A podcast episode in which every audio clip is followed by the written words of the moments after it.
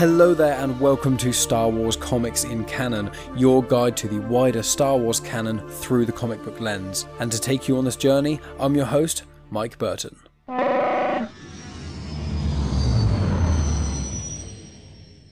And with episode 20 brings the Galaxy's Edge miniseries. So, for clarity, Galaxy's Edge, if people aren't aware, is the new experience, I'd call it, at Disneyland and Disney World in America, uh, in California and in Florida. And essentially, Disney's Galaxy's Edge is this area that you go into and everything's all immersive and there's lots of really cool things in there. There's a couple of rides and stuff, but the area is is actually canon. They've done a very clever thing where you, when you walk into this place, which is called Black Spire Outpost, you talk with characters and things and you get involved with rides and stuff and the things that happen there are canon. Now obviously if you have one specific conversation with a certain person who's playing a character and you have a conversation with them, that won't then become canon in the Star Wars universe because that wouldn't make any sense. But the events that happen there are within the realms of the canon continuity and things. And it's set between episode 8, The Last Jedi, and episode 9, Rise of Skywalker, where there's around six months to a year between Last Jedi and Rise of Skywalker. So that's where this comic is set. And it's basically a promo thing for Galaxy's Edge. And a lot of the locations that are in the comic are places you could actually go to in the theme park of Galaxy's Edge as well. And it's a quite a clever tie and it's very cool, but I will pre-warm this episode. Previous episodes is there's mostly narrative with other bits of lore kind of put in and a lot of dots that are being connected. With this, it's five short stories, which was like each story's like got a flashback within it. So there's like a main story going on, which is fairly thin, and then there's flashbacks which make up the bulk of each individual issue, and it's it's very very lore heavy. So if you aren't that fussed about you know Doctor Aphra, Hondo Ohnaka, Baby Sarlacc, things like that, if you're just interested in hearing a really specific storyline um, or really cool narratives and things, this isn't necessarily going to be the comic for you. But if you read a lot of the comics or you listen to a lot of these shows, if you've listened to all the ones up to this point, you're probably going to enjoy it because I can connect it to the other shows quite easily. But if you're one who's only just tuning in or you're only really interested in certain elements of things, this is it's around the sequel trilogy era, obviously, as I've said, but it it has flashbacks in the original trilogy. It's very, I know I keep saying it, but it is just very lore heavy. There's not that much narrative, so it might get a little bit confusing at points due to there being flashbacks and flash forward and so many different character names and things and where you guys can't see them. I'm going to try my best, but as I say, this is a cool comic for connecting lots of dots and having loads of additional details about certain characters. And if you do go to Galaxy's Edge in America, and I think there's going to be a smaller version of one opening up in Disneyland Paris next year, if you want to go there and you want to have a bit more background information of the things there, like one of the main characters in this is Dok-Ondar, and you can go to Dok-Ondar's Den of Antiquities, you can actually go to that and see an animatronic Dok-Ondar. So it's quite a cool tie-in and it's making me more and more excited for my trip to Galaxy's Edge, which will be probably a year after next now. But yeah, that, that's basically what this is going to be. It's, it's a really good promotional tool that Disney slash Star Wars have used for the park, but it is a fun comic. It's, it's not one of the best ones because it's so into lore, but it is fun. So going into some of the details of this, there's five issues in this mini series. As I said, they're all set at around 34 ABY, 34 years after the Yavin, when the Death Star blew up, and that is after The Force Awakens, after The Last Jedi, but before The Rise of Skywalker. And it's also within this media project, including a book, Black Spire, and another book called Crash of Fate. They're all taking place around the Black Spire outpost, and that's generally what it they kind of incorporate. I have not read the other two books, to be clear. If someone has read both of the books and then reads this and thinks I'm missing out certain details, I do apologise. I don't have time to read every single Star Wars book as much as I would love to, and I'm trying to. But at present, I don't. I haven't read those ones, so yeah, just to keep that in mind. The first issue of Galaxy's Edge was released April 2019, the fifth and final issue was released August 2019, and the trade paperback of all of them collection is October 2019. The writer is Ethan Sacks, the artist is Will Sliney, and the colorist is Dono Sanchez Almara with Protobunker. Now, Ethan Sacks, he has actually done the Star Wars Allegiance comic miniseries, which I actually spoke about in one of the earlier episodes of Star Wars Comics in Canon, I think around episode 8 or 9 and I think it was episode nine actually. and he also has done some of the work for the Bounty Hunters series, which is quite a new thing, which I haven't really covered on this show as of yet. And then Will Sliney has done the art for the Beckett one-off uh, or one-shot, the Rise of Kylo Ren comic, which I've mentioned previously, and then the Solo adaptation comic as well, and a few other things too. So and I mentioned the Allegiance comic as well, is because there's certain characters in this which link to the Allegiance comic as well. But as I said, this is going to be quite a lore heavy episode, and there's going to be a lot of things here, there, and everywhere that's kind of strung together. So I think I'm going to get started. So issue number one starts with three characters. One is called Remex Eo, one's called Kendall Voss, and one's called Waro. Apologies if I'm mispronouncing them. Uh, Remex Eo, he is a shapeshifter. The species specifically is a Clawdite. Uh, the most well-known Clawdite, I'd say, is probably in Attack of the Clones, episode two. A character called Zam Wesell. She's the one who tries to put those weird poisonous millipede things into uh, Padme's bed and then Obi Wan jumps out, grabs the probe, follows her. Him and Anakin chase her down, and you can tell that she's a shapeshifter and things. And then at one point, they finally get to her. Then they start speaking with her, and Jango Fett shoots a poison dart at her, which kills her. So she's probably the most famous Clawdite I can think of that's in the films and that sort of jazz.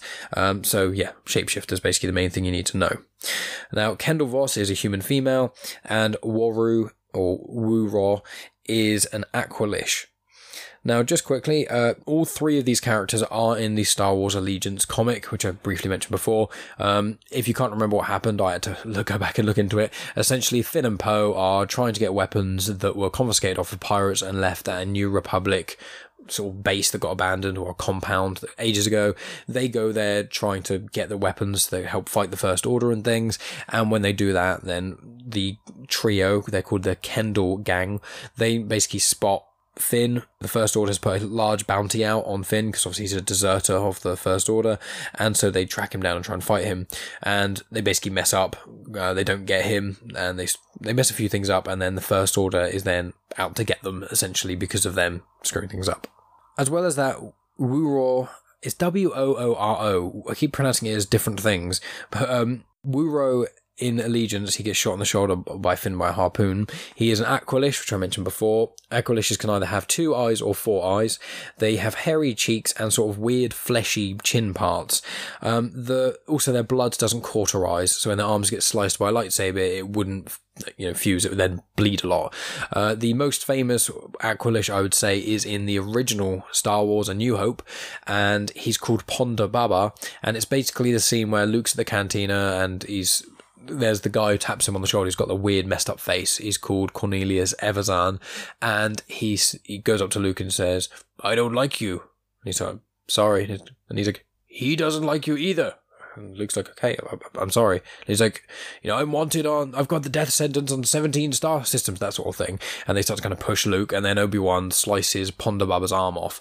Uh, and then you see that shot in Star Wars where there's the arm on the floor and there's blood all around it. So that's the most famous one. They've got really big bug eyes and sort of very strange looking chins.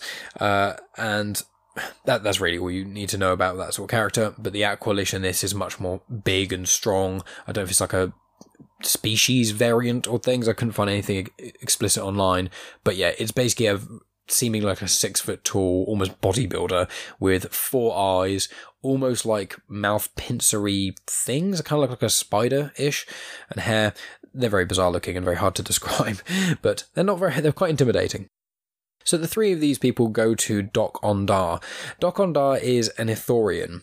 Uh, an Ithorian I've mentioned in the past as well. There's a few that pop up in canon. You would recognize them in universe. They get nicknamed as hammerheads. They've got very flat heads uh, that are wide. They've got like two mouths on either side of their neck it's very very rare for them to be able to speak in basic which is you know basically english essentially or whatever language you watch star wars in but if we said it was english as an example when he speaks in that common tongue, they always need some sort of communicator thing. I think there's maybe one canon example where one didn't, but generally they need to have some sort of communicator thing. But Dok-Ondar speaks in Ithorian, so you just get the little "this has been translated from Ithorian" thing, so you can understand what he's saying. And for a little bit of information, because this story sort of centers around Dok-Ondar, and if you're going to go to Galaxy's Edge and you see the animatronic Dok-Ondar and go to his, his, den of antiquities and things, it's quite fun to know that, as I said, he is an Ithorian. Um, he was born before 166 BBY. Okay, so 166 years before the Death Star got blown up. That's around the time he was born. There's no specific confirmation bits around that. So basically, at the time of this, he's over 200 years old, uh, which is pretty intense. And Dok-Ondar's place also, as well as Black Spire and things, it shows up in quite a few different places. There's the Force Collector, it shows, there's the Galaxy's Edge books that I mentioned previously, and also Dok-Ondar is mentioned in Solo because Qi'ra mentions his name when she's on the sort of pleasure yacht when she first meets Han after being separated with Dryden Voss, and then Black Spire is mentioned by L337 when she speaks to Lando. She says something like, you know, oh, you wouldn't be able to get from here to Black Spire all by yourself. So they put the seeds in early. Uh, the planet Batuu, which is where Black Spire Outpost is set, Batuu is also mentioned in the Force Collector book, the th- uh, in the new Thrawn trilogy. It's in the second and third books, uh, alliances and treason. Um, so it is in a lot of other places, kind of little bits here and there, but obviously it's quite a new thing. So when they are in Dok-Ondar's place, they basically notice there's a, a baby Sarlacc, what it looks like, in this tube thing, and they seem a little bit interested, and then Dok-Ondar recalls how he got it. And Dok-Ondar likes to recall how he got things quite a lot because that's the plot for almost every one of these comics. So I'll do it brief. Essentially, he got that because he hired a smuggler. What's the who's the most famous smuggler you guys can probably think of? it's Han Solo.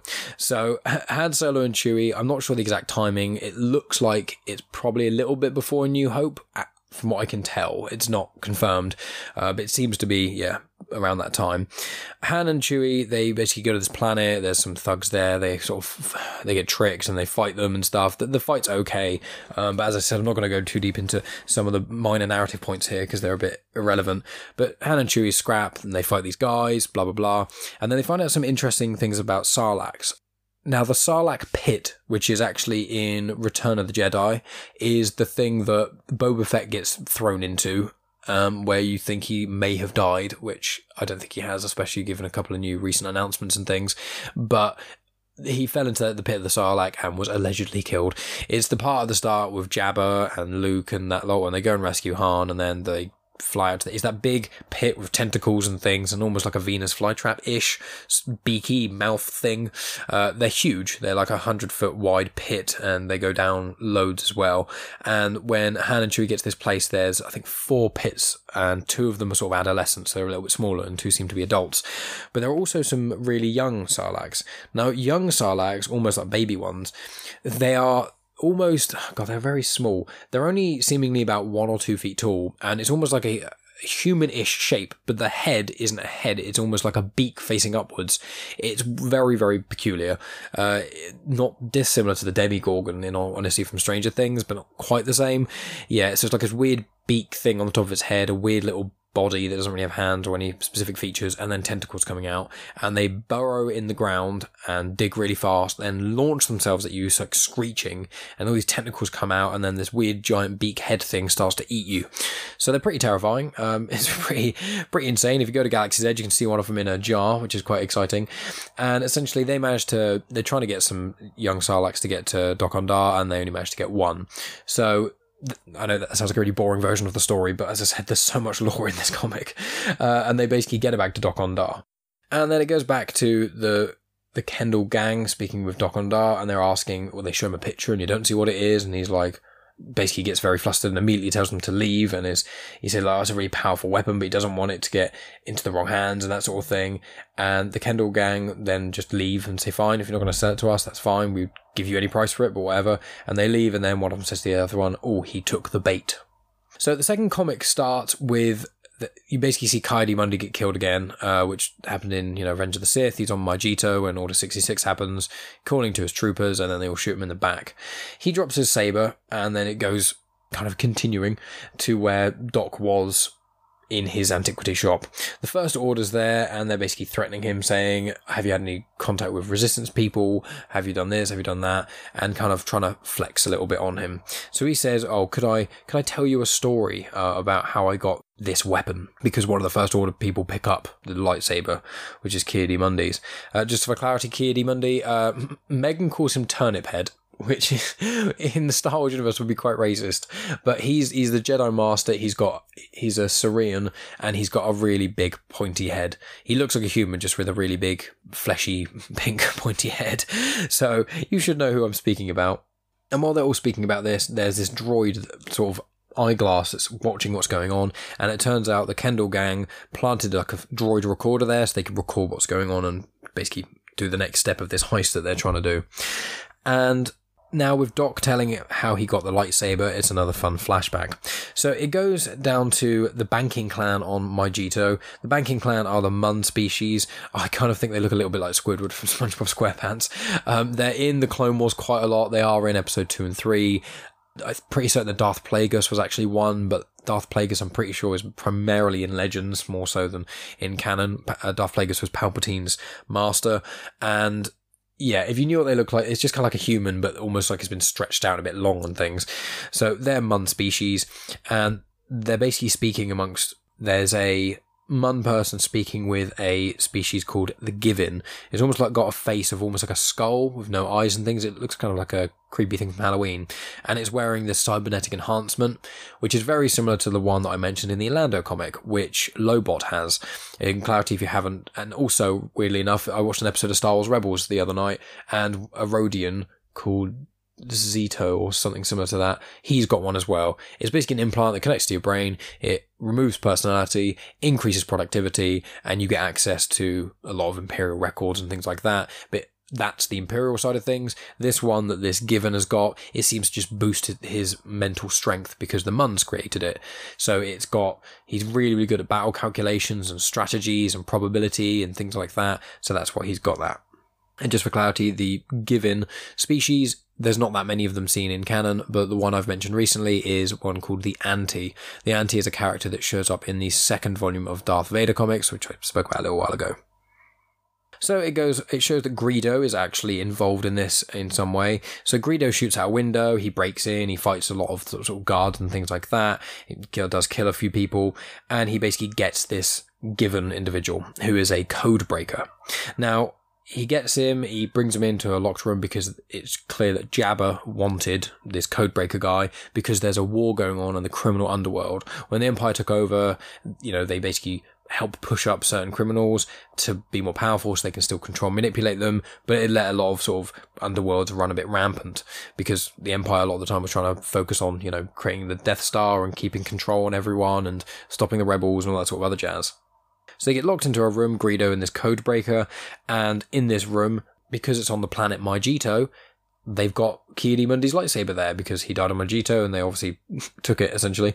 And what happens is, is the the guard's trying to cut through the door. Greedo's there with uh, the codebreaker. He grabs a lightsaber because the codebreaker guy says, "Look, you can't shoot out that window; it's far too thick." He swipes the lightsaber, breaks the window, and then Greedo's sort of colleagues, I don't know what you'd call them, um, the fellows, they they fly up on like a skiff, a little. It's basically a mini version of the thing in episode six in Jabba's palace. It's like a little weird open top boat thing that can fly. Uh, they shoot this harpoon gun like thing at the side of the building as like a rope, so that Greedo and the Codebreaker can jump on it and go onto the, the skiff. And the Codebreaker says, oh, that, it's going to be too heavy. It's not going to make it. And Greedo says, you worry about calculations. I'll worry about this.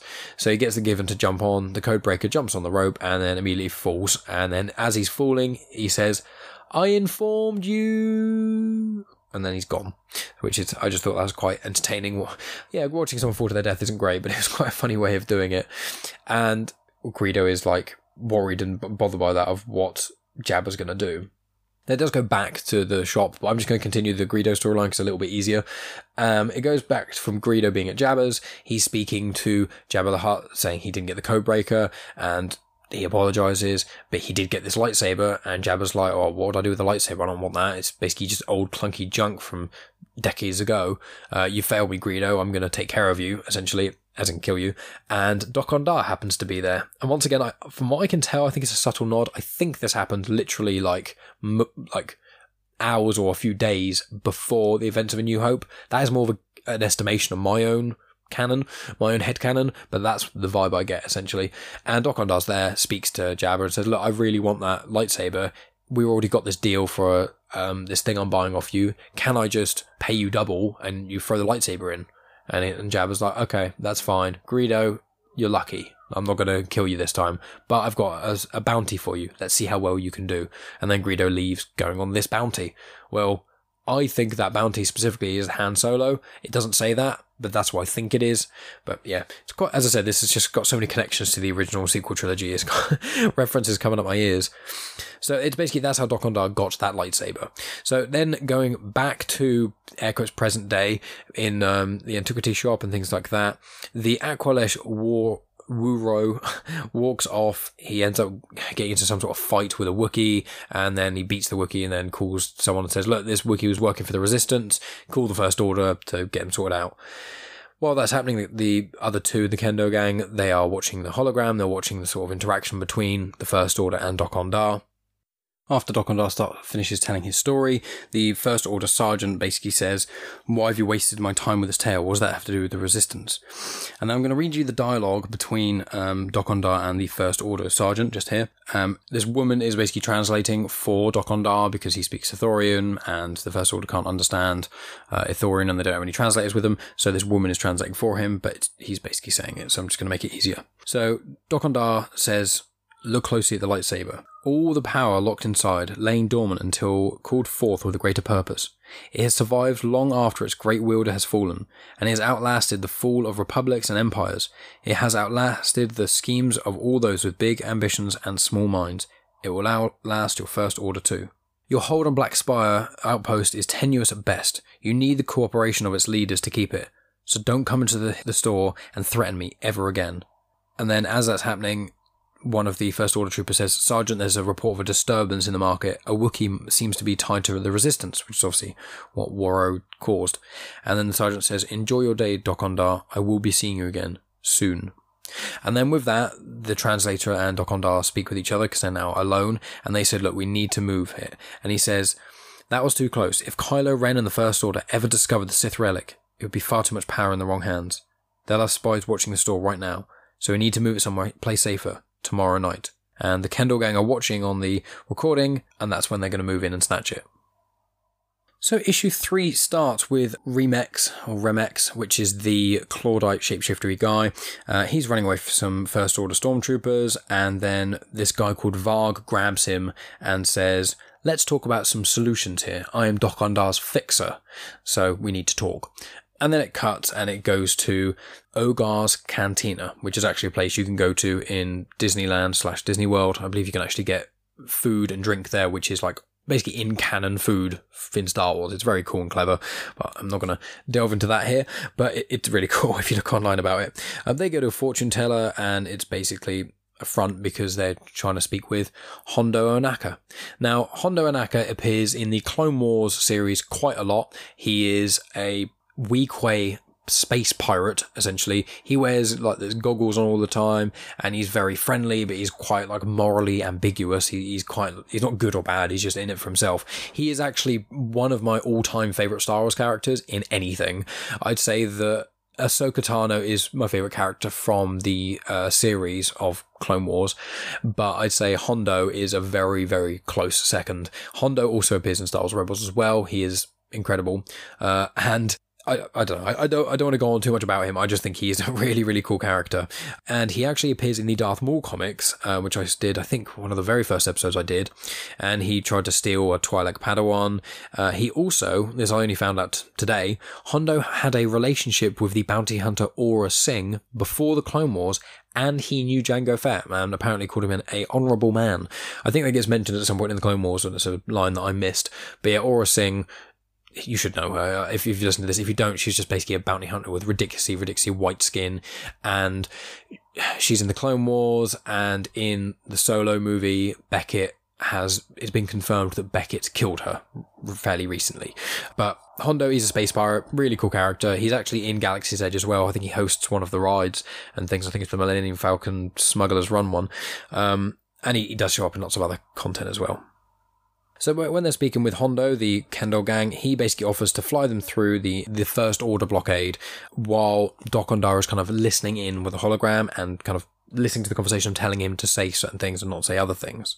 But then when they leave, it turns out that the Kendall gang are trying to use Hondo and not aware that he's working with Dok-Ondar, and things start to get a little bit convoluted. But before that gets specifically confirmed, there is another flashback. Uh, this flashback is about Hondo telling the Kendall gang how good he is at being able to smuggle people through things, and he tells a little story about it. Dok-Ondar and Hondo go to Jedha in the early Imperial era, so it was probably 40 years before, I think, around that region maybe more, 40, maybe even 50 years before the events of this. It kind of depends. And they go to Jedha. Now, Jedha is the place that's known in Rogue One. It's the place the Empire goes, mines a lot of kyber crystals to assist them with powering up the Death Star. And there's also one of the most ancient Jedi temples that were there and things. So they go there and they basically want to get something. Hondo stuns uh, one of the guardians of the Whills, and Dok-Ondar isn't very happy about it. He says, I really respect these monks. They're doing a great thing. I don't want to hurt anyone here. I just need this thing. And then more show up. They end up trying to fight in some way, and they find this specific statue, which has been carved with a lightsaber. It's made out of kyber crystal, but it's quite a big, hefty statue, and Dok-Ondar wants it while Hondo is trying to fight off the Guardians of the Whills, these uh, couple of monk people, uh, ends up the place starts to cave in, and Hondo and Doc come out unscathed, and then Doc ignites Ki-Adi-Mundi's lightsaber, showing obviously he got the lightsaber before this happened, and slices the bottom of the sort of loosens it so he can get the statue off. So it's a statue made out of kyber crystal. It's basically it seems like a a Jedi fighting or spinning with like a dragon around him. It's quite reminiscent of a lot of the culture to do of Japan and China, the sort of dynasties and things like that, uh, made out of it's like a jade sort of color as well. So I think it's quite heavily influenced in that. And obviously being monks and things, Tibetan monks, that sort of thing. So there's a lot of that influence in this. It's quite a cool looking statue. And Doc really, really wants it because his parents basically died when he was younger and they were just farmers. They found this crazy thing in an archaeological dig, and it's very, very similar to this statue. And then they just mysteriously died, and he never really knew why. He obviously assumes that foul play is afoot. Where the place caved in a little bit, it managed to, I said, get Hondo and Doc free. They start to leave with the statue, the Kyber statue and things, and then one monk is between them and the exit. Now, this monk has got a long staff, and he is blind. Now, I know what you're thinking. And you're correct. It's Chirrut Îmwe from Rogue One. So the gentleman who is probably one of the best characters in Rogue One. If I'm thinking, he's amazing. He's the blind guy with the best sense of humor, and he or he says, you know, I'm one with the Force. The Force is with me. I'm one with the Force. The Force is with me. That sort of thing. And he stops them. They kind of start to fight a little bit, and then Doc Pisanto says, "Look, I don't want to fight you, please. You've got 2,034 statues that are very, very, very similar to this one. I just want this one because of, and he says about his family and things, and it means a lot to him, and he, he wants to show it in the light. He doesn't want it to be hidden away in the dark this entire time. And Chirrut looks at both him and Hondo and decides to let them go. Um, which is quite a noble thing to do, really. I mean, I suppose they've got 2034, but also Hondo and Doc may have caused some serious damage to Chirrut, who knows? But yeah, so that's how they basically escape. And then they get up to this Imperial blockade, and then Hondo manages to get them to escape, and that's kind of the vague point of that story. Then Kendall shows Hondo this hologram picture of a sword, and he looks in, looks quite concerned at things. And this is back, obviously, now, current times. And he mentions that someone called Aphra was looking for it quite a while ago. Now, Dr. Aphra is, as I said, one of my favourite characters uh, in the Star Wars comics, I'd say. She's brilliant, and so are the homicidal droids, Triple Zero and BT1.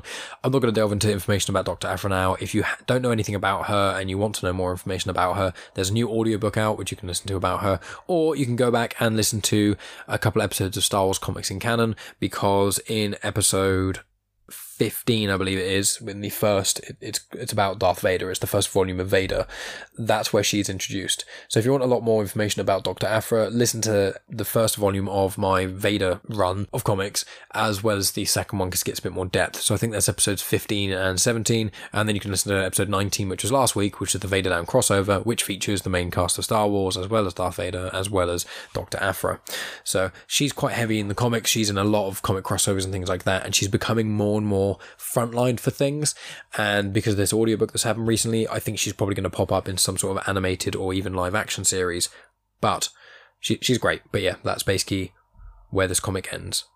So on to issue number four. As I said, there was a lot of information on uh, these parts and things.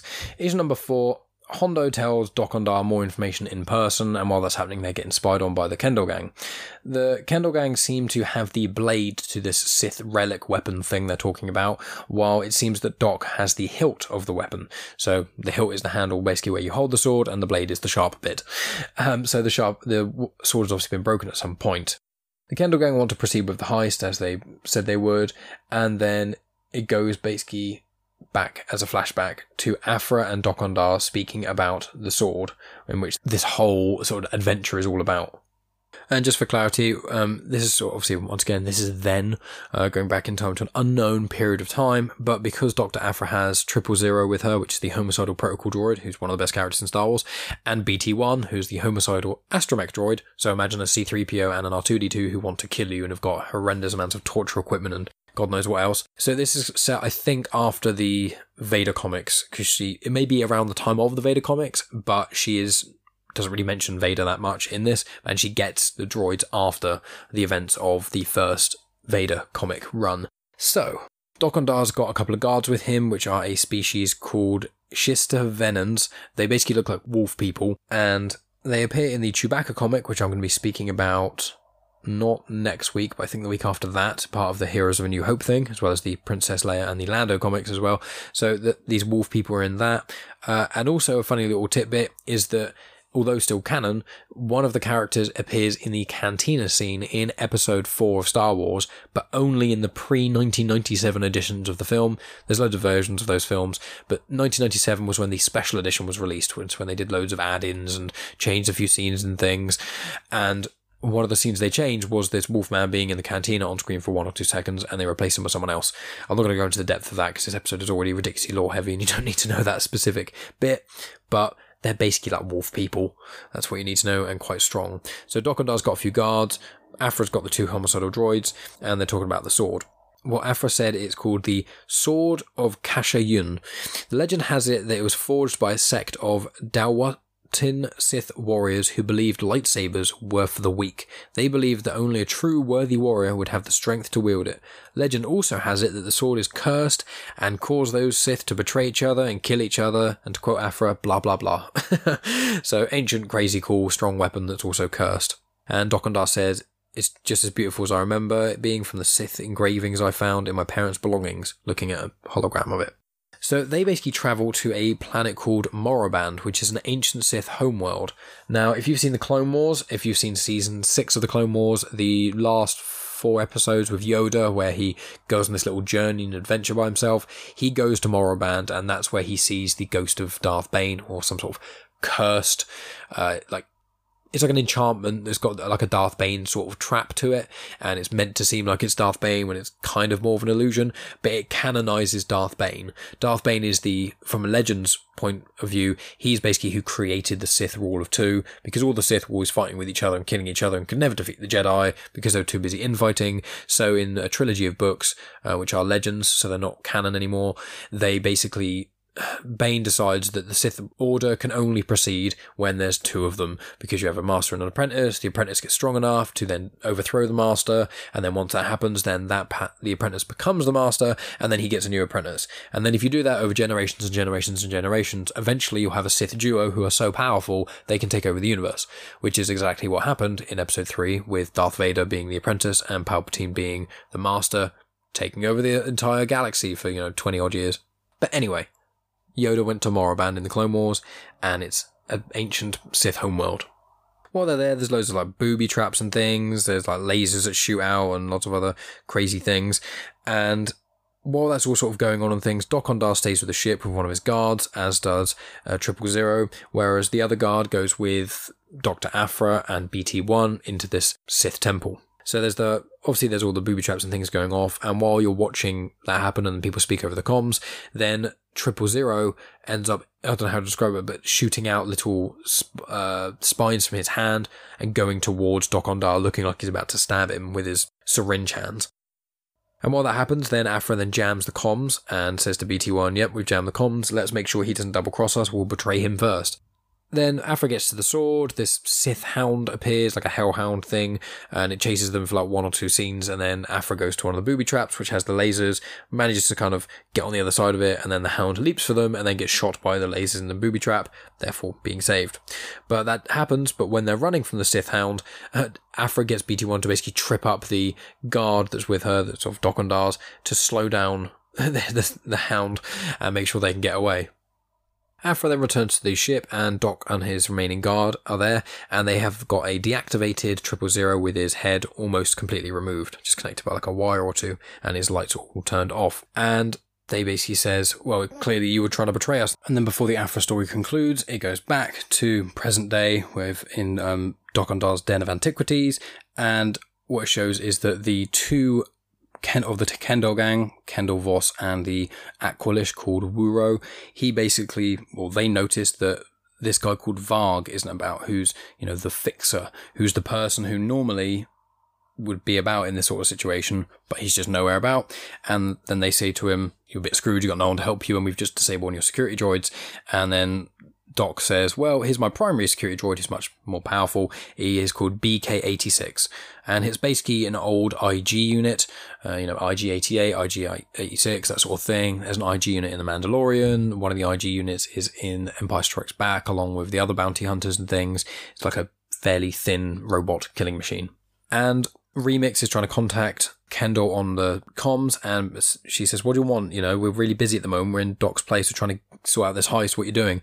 I said to you, "Only contact us if there's an emergency." And he's like, "Well, this qualifies." And there's the first order troopers standing outside. And then in the fifth and final issue, it starts with the First Order in Dok-Ondar's Den of Antiquities. Oh, I can't keep saying that. Uh, along with the Kendall gang and Dok-Ondar and his translator and that BK slash IG unit. And a skirmish basically starts, so the first order start to fight the Kendall gang and things, and things go get a bit messy and stuff. And then as that's all going on, it then does another flashback to back where Aphra was on Moraband with Dok-Ondar. It confirms again that Doc is basically his he's trying to uncover the story to find out what happened to his parents and things. But for clarity in this comic, that isn't mentioned, and I don't know if it's mentioned at all in the other books to do with Galaxy's Edge. But from what I can see online, it doesn't specifically seem clear. It's just one of those strange things about Dok-Ondar, seemingly that he his parents died and he doesn't really know why. So then you've got the Shistavanen Guard with Doc, as well as a deactivated Triple Zero, BT1, and Dr. Aphra there. And Aphra's got the sword, Doc's obviously in front of the ship and things, and they're trying to talk things out a little bit. And then BT1 is kind of quietly doing something behind Aphra The guard notices and shoots him with, I think it's like an ion charge to deactivate him as well. Then, as that happens, Aphra uses the Sith sword thing to slice this guard and kill him. Uh, so then left with Doc and Aphra, and Aphra's like, "I know you won't shoot the sword. It means too much to you." And he immediately starts shooting at her, and she manages to hold the sword in the place, and it kind of deflects a bolt. And I think he shoots, he shoots her again, and it knocks her down because the sword falls. It splits. The hilt and the blade fall apart, and Aphra falls to the ground, and the blade slams into the ground as well, sort of almost like a sword in the stone sort of thing, like dead upright. And then the droids start to kind of wake up a little bit again, and Doc's like, oh, I should have had more time than this. He tries to, he grabs the hilt, and then he tries to grab the blade, but it's stuck in the ground. He puts his hands on it, trying to pull it out, and then he slices both of his hands. He seems to be fine, he doesn't bleed out or anything, but there's a fair amount of blood left on the blade, and then he basically just jumps in the ship they got there in, and then escapes. So he just left Dr. Aphra there with BT1 and Triple Zero, and just the blade part of this Sith sword and that's basically how Doc's got half of it and things, and he's been looking out for a while for the other half of it since then. But back to present day, Kendall Voss uses the Kyber statue to deflect bolts, like blaster bolts, which is really cool. That Kyber statue was mentioned earlier because obviously it's made out of Kyber crystal. The lightsaber from Kyber crystal can deflect lightsaber bolts, so assumedly actual Kyber can also deflect blaster bolts too. So she's holding it and it's like deflecting lightsaber bolt, uh, blaster bolts rather, from the first order. They're shooting at her. It's deflecting them back and it manages to hit a couple of them. And then she is kind of surrounded a bit. She ignites the lightsaber and then slams it against the sarlaccs or baby sarlaccs sort of glass containment. And the baby sarlaccs dives out and starts to attack the first order things with tentacles and its crazy weird head mouth thing. And then as the, all the commotion is going on, Kendall Voss and the Aqualish manage to leg it and get out of there with this box of uh, Dok-Ondar's with this Sith hilt in it. Dok-Ondar gets outside and he finds the, the First Order kind of chasing after the Kendall gang, and he sees the Sarlacc on the ground, who's basically laying there and seems very exhausted and has apparently been gorged from eating too much and is now too tired from that. So they pick him up, and basically, well, he says he's going to pick him up and put him in a bigger tank, and then that solves that problem. Then what it actually shows is when the people get back to their ship, it shows that Varg, the fixer guy, who in the second comic basically grabbed the Clawdite shapeshifter guy um, and said, we're going to talk some solutions here. What actually happened is he too is a Clawdite. So Varg is a Clawdite and so is uh, Remex. And what both Clawdites can do is obviously shapeshift. And so what Varg does is shapeshift into Remex and then impersonates him from comic two onwards. And so that's how Dok-Ondar's always kind of got a bit of an upper hand. And you're thinking about how did, if he's got all that going on upper hand, then how come the Kendall gang managed to steal the sword? Well, what happened was is that they managed to swap the swap the boxes out. While Varg was pretending to be Remex, he basically swapped them out, and so Doc has the hilt and the blade. And then the last couple pages is basically a lot of dialogue, so I'm going to read some of that. So Varg says to uh, Dok-Ondar, oh, "How how do we know the First Order aren't going to come and get us? How do we know the First Order aren't going to pursue us?" And so this is Doc's explanation. So he says, so Varg says they're going to come after you when they figure out what you've done. And Doc says, who? The First Order? They now think I'm a victim of a heist. The sergeant will give an accounting to that effect before he gets reassigned to a worse post. And for Kendo, Remex, and Wooro, they won't be bothering us once I give them an offer they can't refuse. So it goes back to them, and they get to the ship and then find Remex kind of on the floor, wounded in some amount, and they're like, Remex, what on earth happened? And he says, well, it was Varg, Dok-Ondar's enforcer. He got the drop on me before I was meant to meet you in the cantina, and he impersonated me. Do you know how embarrassing it is for a Clawdite to be impersonated by another Clawdite? There's a panel in the previous uh, couple pages where Varg says, oh, I feel vulgar impersonating another Clawdite, which is quite interesting. And then a little hologram thing of Dok-Ondar appears, and that's how the comic ends. So I'm just going to read what Dok-Ondar says to the Kendall gang after swindling them. I'm sure there are a lot of bruised egos to go around, and I must apologise, for when word came to me that the famed Kedo crew had found the blade of the sword of Kashian, well, I knew this was a second chance for me. So I must confess, I am the mysterious benefactor who hired you to do this heist. When I learned that Aphra's half of the sword had resurfaced and you had taken it, I couldn't take the chance that you would sell it to the highest bidder, not after my past experiences. So while this payment is not likely what you're expecting, it's more than enough to give you a head start from the First Order who have got an anonymous tip to the location of your craft in the spaceport. Safe travels. And they open up this box. It's like a chest sort of thing. It's fairly large and it's completely filled with credits. So it seems to be quite a nice amount. And they're like, oh, damn it, he set us up. Quick, we, we need to get out of here right now while the First Order are pursuing us. And then the final word in it is the Kendo gang saying, I guess escaping from this part of the galaxy's edge with our lives counts as a victory. And that's where it ends. Oh, that was a lot to say. I really hope you guys did enjoy this episode. As I said, it is incredibly lore heavy. The, the, the plot goes backwards and forwards so many times, and I, I tried to simplify it to some degree to be less confusing. But it is cool. It's a fun read, but it, it's not one of the best, I'd say. It is, you know, it's promotion for Galaxy's Edge, and after reading it, it's made me a lot more excited to go to Galaxy's Edge, which clearly is the point of it. And it is really interesting getting the lore on this Sith sword, as well as Aphra's involvement, and Hondo, and also that, you know, Hondo and Dok-Ondar met Chirrut Îmwe on Jedha. There's all these little fun connections, which are some of the things I love most about Star Wars.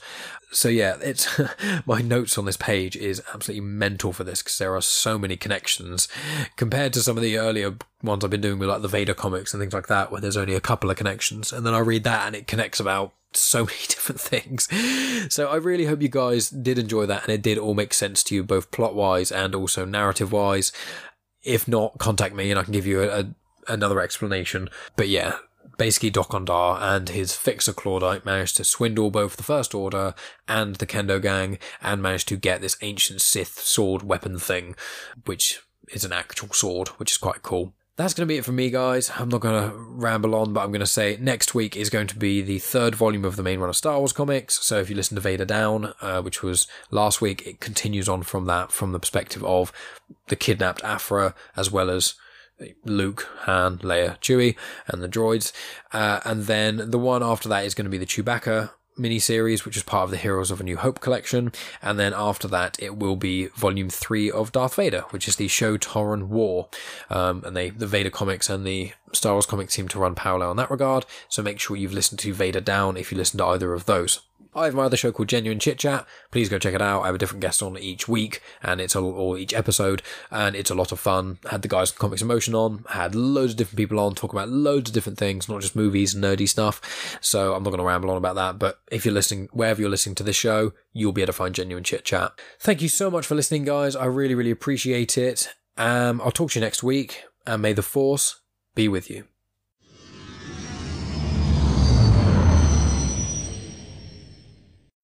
The intro for Star Wars Comics In Canon is arranged by myself, Mike Burton, and the backing music was made by Eric Matyas of soundimage.org. This week, Comics in Motion has an excellent offer exclusively for our listeners. TKO Comics is revolutionizing the comic industry. They have creator owned series from heavy hitters like Garth Ennis, Jeff Lemire, Joshua Dysart, Roxane Gay, and many more. If you go to tkopresents.com slash discount slash motion20 and use the code motion20 at checkout, you'll receive a 20% discount exclusively for Comics in Motion listeners. That's tkopresent.com slash discount slash motion20 and use the promo code motion20. Happy reading.